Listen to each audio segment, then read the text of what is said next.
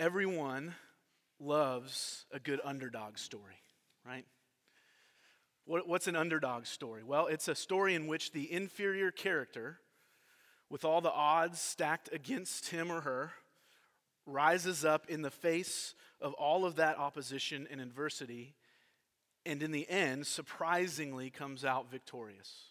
That's the underdog story. We, we celebrate this in really everywhere in our culture. Think of it in the, in the business world. We love stories of companies like Apple and Google because they were started in, you know, in this scrappy little garage, and now they're the, the biggest, most successful companies in the world.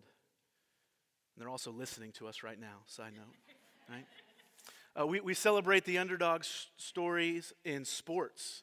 There was one psychological study I found this fascinating uh, in which a description of two fictional basketball teams were given. These are not real teams. And the teams were said to be playing each other in a seven game series. 88% of the people voted for the team less likely to win.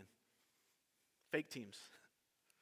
Then, when people were told that the favorite unexpectedly lost the first three games, putting them at risk of elimination, around half of that 88% changed their allegiance to the other team, the new underdog, because we love to root for the underdog. We see this in movies as well, right? We, we want to see that Philadelphia boxer, Rocky, rise up and defeat the champion, Apollo Creed. We want Luke Skywalker, just a kid from Tatooine, right?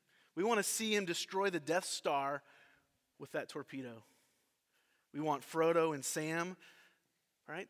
Little hairy hobbits to destroy the ring and defeat Sauron. We, we want David to defeat Goliath and weave, and because it's Christmas, we want the eight year old Kevin McAllister to rise above the adversity and defeat Harry and Marv, the wet bandits, all by himself. And he does, by the way. That's actually, if you watch it, it's a lot more violent than you thought when you, were, when you watched it when you were a kid, right?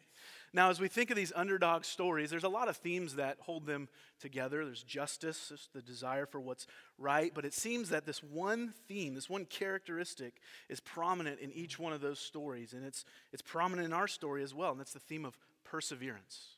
Right? These stories give us hope, that's why we're drawn to them, because we can relate to being the underdog. Now, not in any of the scenarios I just mentioned, right? Not in any of the movies, but as we consider the struggles and sufferings of our lives, as we consider our own sin, if we're honest, we know what it's like to be the, the spiritual underdog. If you're a, Christian, you've had moments where you've wondered, am I ever going to have victory over this sin struggle? Because it seems like the odds are stacked against me. It seems like the enemy is, is winning, or you've been discouraged by present sufferings as you look at the world around you, or broken relationships, or doubts, or dark nights of the soul, and you've thought, I'm not as sure as I once was that my faith will make it to the end. Or maybe you've seen others, people you love and care about, who once claimed to love and follow Christ, and it seemed as if they were all in on Jesus, but they've walked away from the faith. And maybe you wonder with a broken heart as you consider their story, what happened? And will that, will that happen to me? And so this morning we come to our fifth and final doctrine in our Advent series, Christmas and the Doctrines of Grace. And our theme verse, just to, to remind you, has been Matthew 121. Pastor Clint's mentioned it already. It's when this angel appears to Joseph and says, She, Mary, will bear a son, and you shall call his name Jesus, for he will save his people from their sins. In these five doctrines that we've been exploring, they answer the question how does Jesus save his people from their sins? So we've come to this final doctrine that we're exploring this morning, and this doctrine is called the perseverance of the saints. Or it's been referred to uh, as well as the doctrine of eternal security. And in short, what this doctrine says is that by grace, Christians, spiritual underdogs, will make it to the end. Not might, not we hope we can make it to the end, but by God's grace, we will make it to the end victoriously. But as we've done in, in the last uh, four doctrines, the last four weeks, as Pastor Clint has done, we need a little bit more of a robust definition to think through this. And so I've, I've found this wonderful definition from some old school saints back in London in the 1600s, and I've adapted it for us this morning. So if you were to say, more long form, what is the doctrine of perseverance of the saints? Here's a definition for us as we start off this morning. Those God has accepted in Christ can neither totally nor finally fall from God's grace. They will certainly persevere in grace by the power of the Holy Spirit to the end and be eternally saved because the gifts and callings of God cannot be revoked. Right? I'm going to read that again. Those God has accepted in Christ can neither totally nor finally fall from God's grace. They will certainly persevere in grace by the power of the Spirit to the end and eventually and be eternally saved because the gifts and callings of God cannot be revoked. Now notice two things about this definition right off the bat. It emphasizes both preservation and perseverance. Two, two things are different.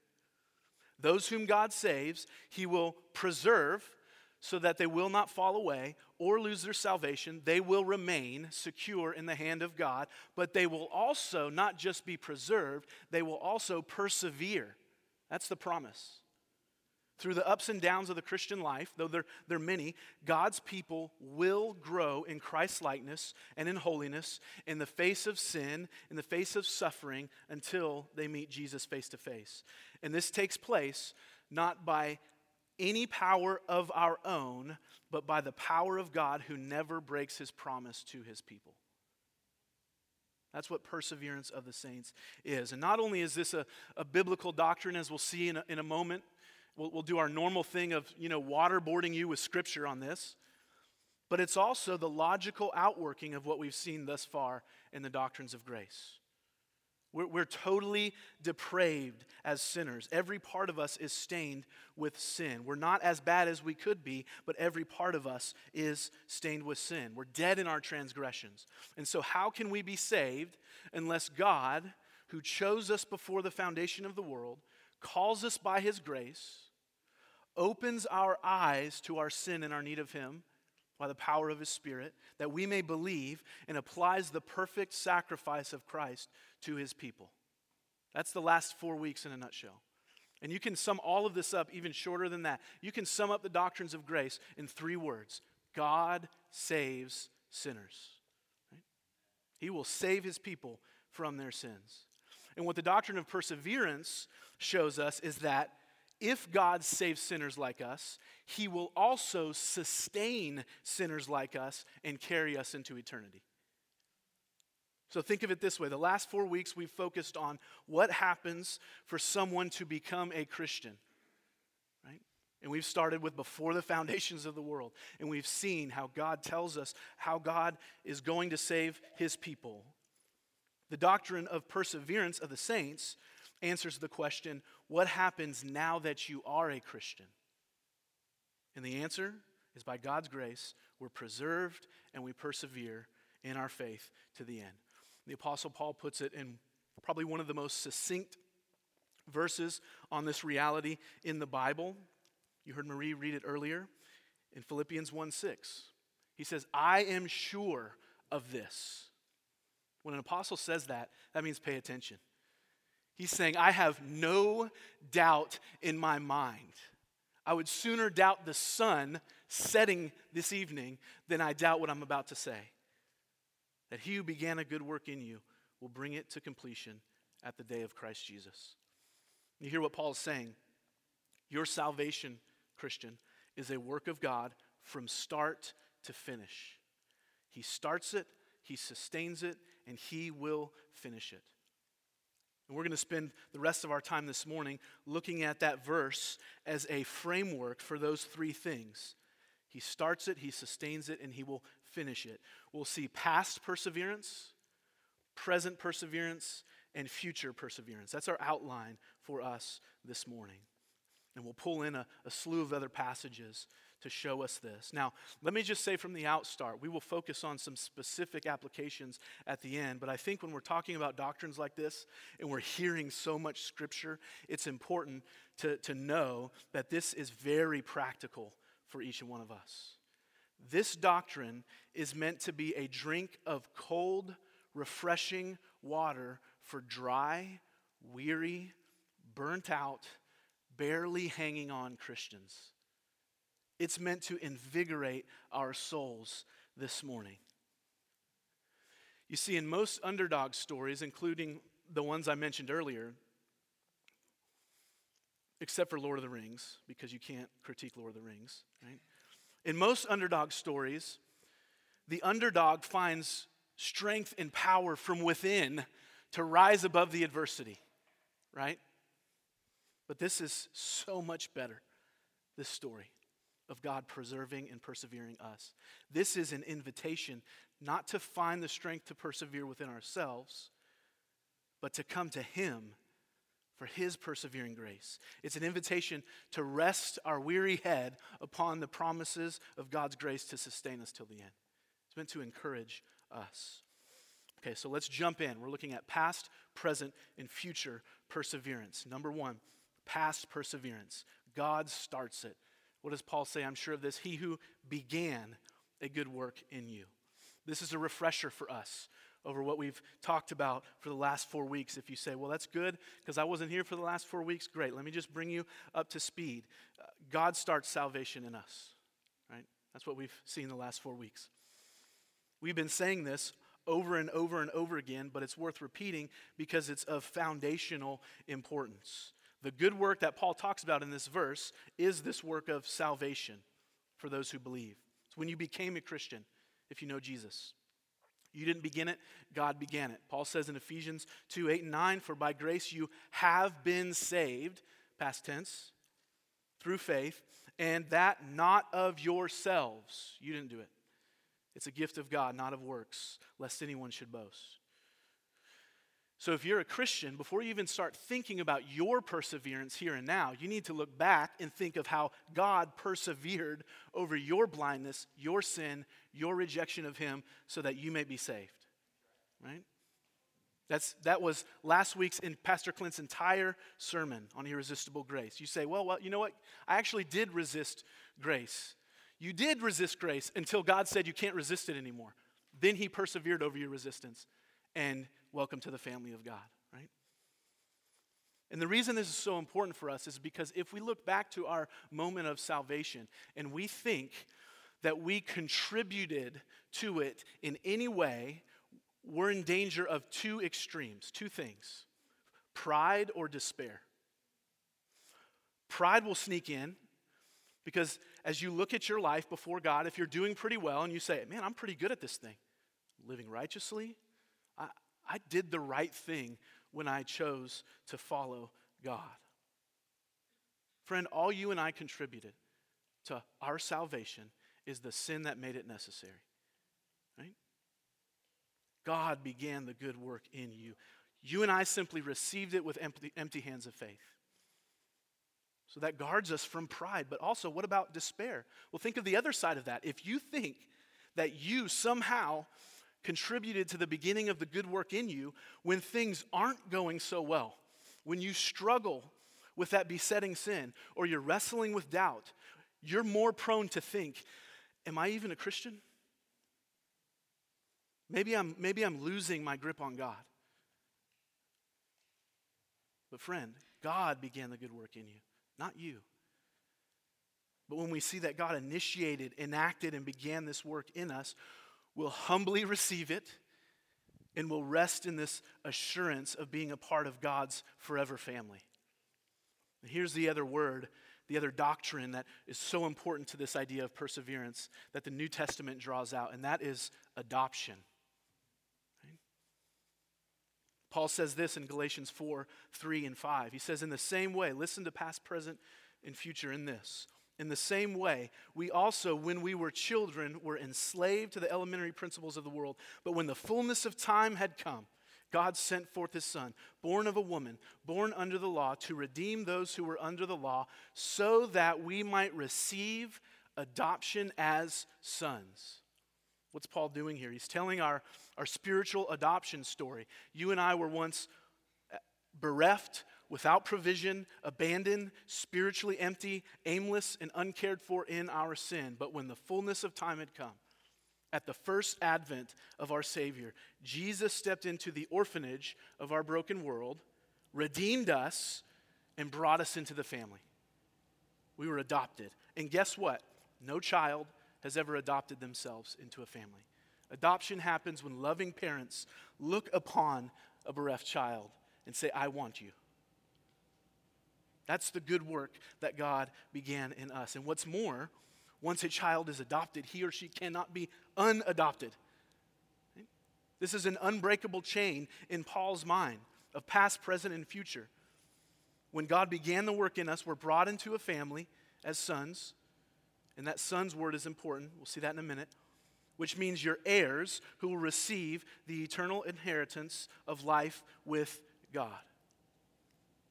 Verse 6 of Galatians 4 And because you're sons, God has sent the Spirit of His Son into our hearts, crying, Abba, Father. So you are no longer a slave, but if a son, but a son. And if a son, an heir through God. There it is right there. Past, present, future. You were a slave, you're not anymore. Now you're a son. And the reason son is important, not just sons and daughters, it refers to all of us who are in Christ, sons and daughters, but son means heir, a recipient of all that the Father has, an heir through God, future. You've been adopted, past, you are God's children, present, therefore you will receive an inheritance, future. Now, how did God do this? He did it through the blood of Jesus and the seal of the Holy Spirit.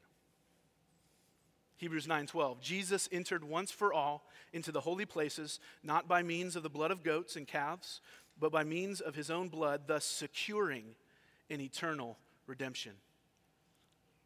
Christ purchased our salvation once for all. Unlike those Old Testament sacrificial system which required continual sacrifice for sins. But now because of Jesus the bill says paid in full for those who trust in Christ. And you can't run up the charges again because the payment, though it took place in the past, applies to all of the sins of God's people, past, present, and future, and is secured for eternity. It's a secure payment. So he accomplished it by the death of his son, but he also seals it with his spirit. Listen to Paul in Ephesians 1. In him you also, when you heard the word of truth, the gospel of your salvation and believed in him, that's the beginning, you were sealed with the promised Holy Spirit, who is a guarantee of our inheritance until we acquire a possession of it to the praise of his glory. So, this image of a seal is meant to give this idea of security and ownership. And Paul is saying that happened the moment you believe because I put my spirit in you. And when I did that, I said, You're mine forever. Then Paul uses another financial term. He says in our translation, the ESV, guarantee, but the idea here is of a down payment. Commentator Ben Merkle says God has given his people the Holy Spirit with the expectation and assurance that a full inheritance will follow. So, friends, before we start talking about our, our, our, perseverance here and now and in the future, we have to be constantly looking back to what God did for us on the cross. Because He tells us, when that happened, I sealed you, I secured your redemption. That's the Bible's logic. If I adopted you, if I accomplished that salvation through Christ and I sealed you with my spirit, then if all that happened in the past, then you can know that I will sustain you here in the present. And that leads us to number two. Number one, past perseverance. Number two, present perseverance. Philippians 1 6 goes on to say that God will do this, God will bring it. Now, there's this, this view of God, this faulty view of God. Uh, you, you may have heard of it before. It's called deism. And a common illustration for deism is that uh, the God of deism is like this divine clockmaker. So he, he, he builds the clock, he's really involved at building the clock, but then he sort of winds it up and lets it go, and then he steps away. So, in, in other words, the God of deism created everything, he started it, but he's not actively involved in the everyday details. And though I'm, I'm guessing we don't, none of us walk around calling ourselves deists, I think the reality is we're tempted to treat our spiritual lives that way, aren't we? As if God saves us, He adopts us, He begins the good work, and then He says, All right, you're on your own. Here you go. Don't mess it up. I'm coming back. So don't screw it up before then. The problem with that is that everywhere we turn in the scriptures, we see a God who is presently and intimately involved in the lives of his people. Friends, I believe, I believe this is the hardest part of this doctrine for us today. I think most Christians say, once we're saved, God keeps us till the end. Yeah, that's great. Check. Why do we need a whole sermon on this? I think this is why. Dr. Tim Lane calls this the gospel gap. What's the gospel gap? Well, most, most Christians can look back on the work of God in the beginning of their salvation. If I ask you your testimony and you, you follow Jesus, you'll be able to say, Yes, He died on the cross for my sins and He saved me, right? That's past. And I think most Christians are able to say, Yes, future, Jesus is coming back. I'm looking forward to that day. But many of us struggle to know how the persevering grace of Christ relates to our everyday here and now. There's a gap in our gospel. We live as if Jesus saved us, stepped away, and leaves us to our own devices until he returns. As if we're left to figure out the doubts on our own, as if we're left to figure out the, the marital struggles, the money struggles, all of those things on our own. We say, yeah, absolutely, God is intimately involved in our salvation, and we know Christ is coming back, but what about the here and now? So, what I want us to do as we go through this slew of scriptures is listen to what God has to say about the present tense of his presence in his people's lives. What these verses do is they fill that gap for us. We see that God promises our perseverance and preservation first in the trials of life. Listen to Isaiah 43. It says, But now, thus says the Lord, He who created you, O Jacob, He who formed you, O Israel, fear not, for I have redeemed you, past. I have called you by name, past. You are mine, present. When you pass through the waters, I will be with you and through the rivers. They shall not overwhelm you. When you walk through the fire, you shall not be burned, and the flame shall not consume you. For I am the Lord your God, the Holy One of Israel, your Savior. Isaiah 54:10 For the mountains may depart and the hills be removed but my steadfast love shall not depart from you and my covenant of peace shall not be removed says the Lord who has you hear that not had has compassion on you. This poetic Old Testament prophetic language of mountains and rivers and storms and fires, all of it is meant to illustrate the struggles of our life. And God says here, in the midst of every single trial, I will not let you go. In fact, according to Isaiah 54:10, you'll sooner see Mount Washington turned on its head before my loving grip on you lessens. We see God's promise to preserve us in the here and now, not just in our trials, but also in our very own sin. Our own sin can't separate us from His love. Now, it's important to note that what we're not saying here is that sin is no big deal for the Christian. It is a big deal. It's serious, and we must wage war against it. But even the most grievous of our own sins, if we are in Christ, cannot separate us from the love of God. We can, R.C. Sproul writes, Christians can have radical and serious falls from grace, but never total and final falls from grace. There's a difference. Think of King David's adultery. Think of Peter's denial of Christ, or think of examples from your own life. One of the greatest Christians who ever lived the Apostle Paul writes of his own personal struggle with sin in Romans 7. And he writes in such a way, it's so encouraging, Romans 7, because it's common to each one of us. He says, Listen, there's times when I know I go against God's will and sin. I do what I know I shouldn't do, and what I want to do, the thing I desire, I can't do it. I don't have the ability to carry it out. Can you relate to that? Of course you can.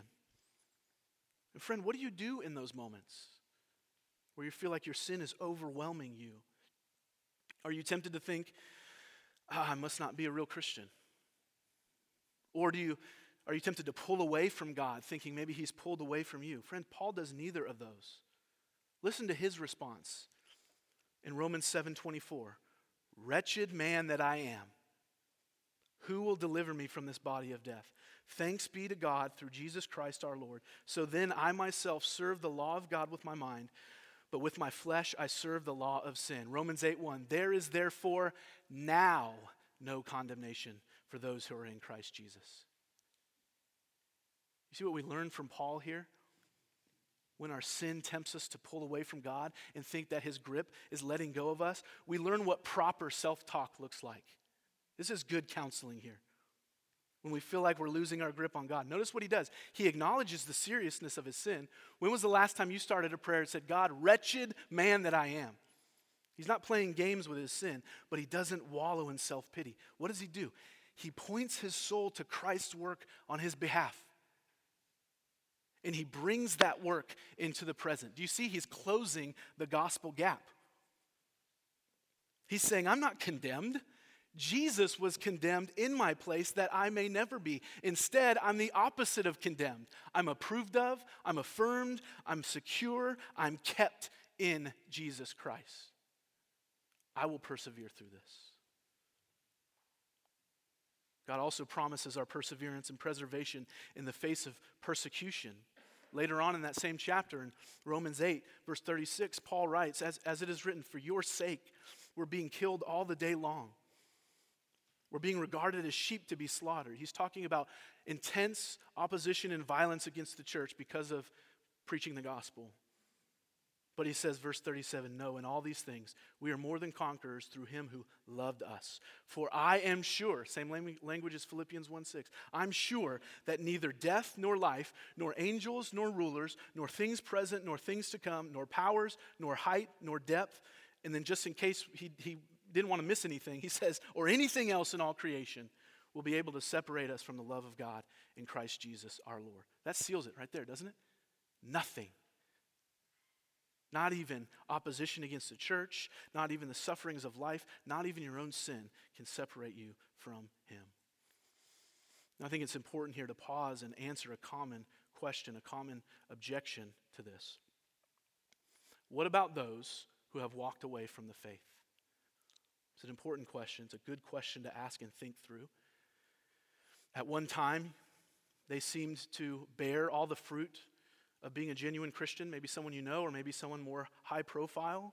I have a book on my shelf that has these beautiful truths we've been talking about for the last five weeks in it. Wonderful, biblical, God centered truth. And that author no longer claims Christ. So, what do we do with this? Well, biblically, we see that while salvation is secure, there are those who appear to have experienced the saving grace of God, but never actually did. And so eventually they walk away. And we really, this is really another sermon, right? But I'd point you to Jesus' illustration in Mark 4, where he says the, seed, the, the word of God is like a seed and it goes out, and it doesn't always fall on the rich soil of believing hearts. Sometimes it falls on rocky soil or thorny soil, and it appears to sprout up, but because there's no deep roots, either opposition to Christianity or the cares of this world choke it out, and they turn away fully. But the most concise explanation of this in the Bible, I think, comes from the Apostle John in 1 John 2:19. Listen to what he says. He's talking about these people who have walked away from the faith. He says, They went out from us, but they were not of us. And here's his logic For if they had been of us, they would, not, they would have continued with us. Perseverance. But they went out that it might become plain that they all are not of us. So the person who has walked away, either they were never really saved in the first place, or, and this is so important for us, or they're in a period of radical and serious fall from grace, but one day they'll return to the Father. And our, our response when this happens should be humble and prayerful. Every story is different. There, there are a number of reasons people step away from the faith. But our first response shouldn't be to determine why or examine their church background or pick apart their theology. That, for those who love them and are close to them, that may come, depending on the situation. But first, we should pray for those people. We should have humble compassion and speak the truth in love where there's opportunity. And we should cling to this promise that Jesus tells us in John 10 28. I give them eternal life, and they will never perish, and no one will snatch them out of my hand. And, church, how encouraging it is to know that Christ's grip on us is much tighter than our grip on Him. He is at this moment, even, friends, listen, even when it doesn't feel like it, He's sustaining us that we may persevere to the end. And that leads to number three. So we've seen past perseverance, present perseverance, and future perseverance. The God who started the work of salvation in us and preserves us and sustains us now, he will bring it to completion at the day of Christ Jesus. Colossians 3 3 through 4, Paul says this For you have died, and your life is hidden with Christ in God. That's past and present. Here's future. When Christ, who is your life, appears, then you also will appear with him in glory. You will.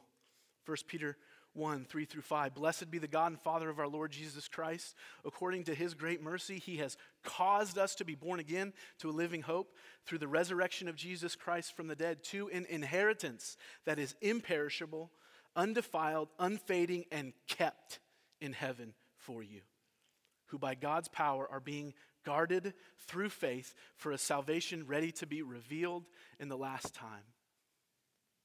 Jude 1 Jude, a servant of Jesus Christ and brother of James, to those who are called, beloved in God the Father, and kept for Jesus Christ. Romans 8:30 the unbreakable chain of salvation those whom he predestined, he also called. And those whom he called, he also justified. And those whom he justified, he also glorified. Do you hear what Paul does here in Romans 8:30? Let's put that one back up. Our glorification has not happened yet, but Paul is so sure of it. He says glorified in past tense. He says it's as good as done. You will be glorified. And then maybe my favorite verse in all the New Testament. I want this like tattooed on my, my chest, maybe my arm. Um, anyways, Romans 16 20. The God of peace will soon crush Satan under your feet. The grace of our Lord Jesus Christ be with you. Church, Jesus is returning for his people. That's a major theme in the scriptures, and we see, especially in the New Testament, it has huge applications. The early church was facing persecution, famine, political turmoil, false teaching, sickness, and their own sin. And nothing has changed in 2,000 years. They, like us, needed to be constantly reminded not only of past perseverance and present, but future. There is coming a day when all of those things will be done away with. The second advent of Jesus. The first advent, the Word made flesh, came humbly as a baby in a lowly manger to begin the good work in us. He was crucified for our sins, raised on the third day, and now, as he ascended to heaven, is seated at the Father's side where he sustains and preserves us. For the second advent, he will come to judge, to right every wrong, and to gather his people to himself. We come to the end of the Bible, we get a glimpse of this beautiful picture in Revelation 21 1 through 4. Then I saw, John says, a new heaven and a new earth. For the first heaven and the first earth passed away, and the sea was no more. And I saw the holy city, New Jerusalem, coming down out of heaven from God, prepared as a bride adorned for her husband.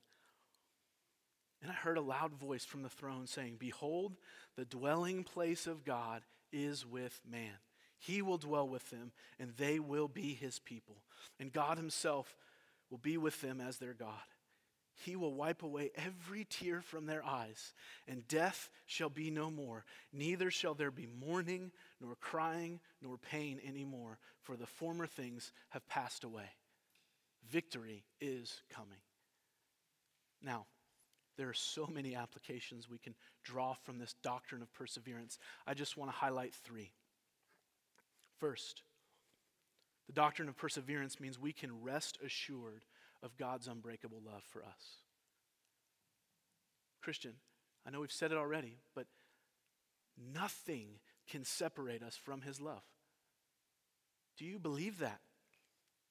That's a promise of God. That means the most important thing you and I could ever experience the love of God in Christ, relationship with the creator of the universe who created us for him, cannot be taken from you. When you sin, go to Christ with this truth as your foundation. Don't run away from Him. When you suffer, cry out to God knowing He is for you. When you're spiritually dry and feeling distant from Him, pursue Him. He has not forsaken or forgotten you because He has forsaken Christ on the cross for us. We can be assured of His unbreakable love for us. And if you're here this morning and you've never known that love, Believe in him.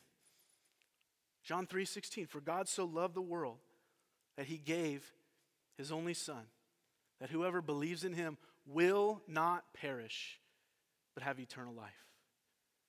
And rest assured of God's unbreakable love for you. Second, doctrine of perseverance means we should pursue holy living with our eyes fixed on Jesus. This is another sort of uh, opposition to this doctrine. Some would say that this doctrine actually produces the opposite effect of pursuing holiness. The idea goes like this instead of living rightly for God, if you're telling me I can never lose my salvation, won't we just sin as much as we want and ignore God? And let me just say, it, that, that is a good question to ask, but if your motivation is great, I get a free ticket to sin, then what you're doing is you're making the persevering grace of God an excuse for your sin and you're revealing that you love sin more than Christ, that you don't understand grace. And if that's you, please come talk to me afterwards. Right? This is not an excuse to sin.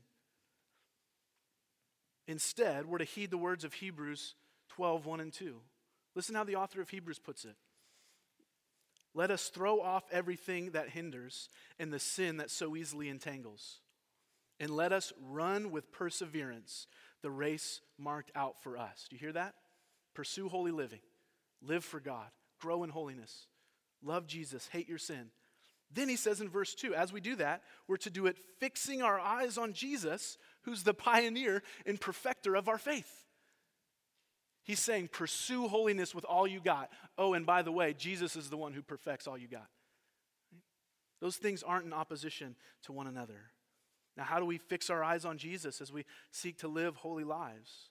Through his revealed means, through the word and prayer, through accountability, through confession, through accountability in church relationships, a commitment to a local church. And here's the encouraging thing because God has promised our perseverance, when we do those things by faith, it's guaranteed that we'll grow in holiness. Third, and finally, rejoice in suffering.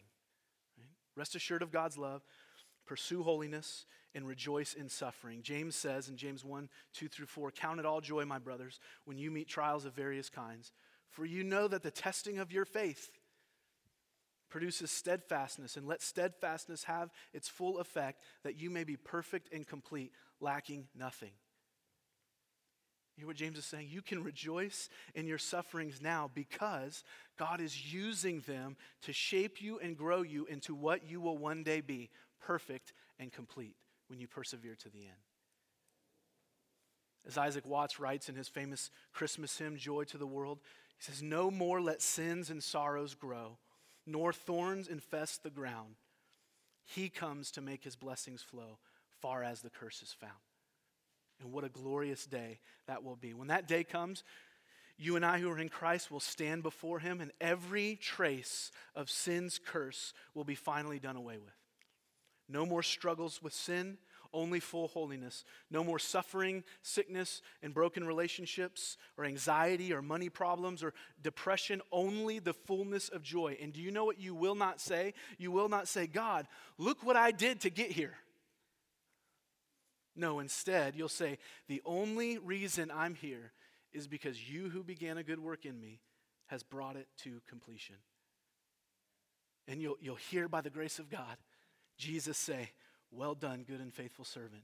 Enter in the joy of your master.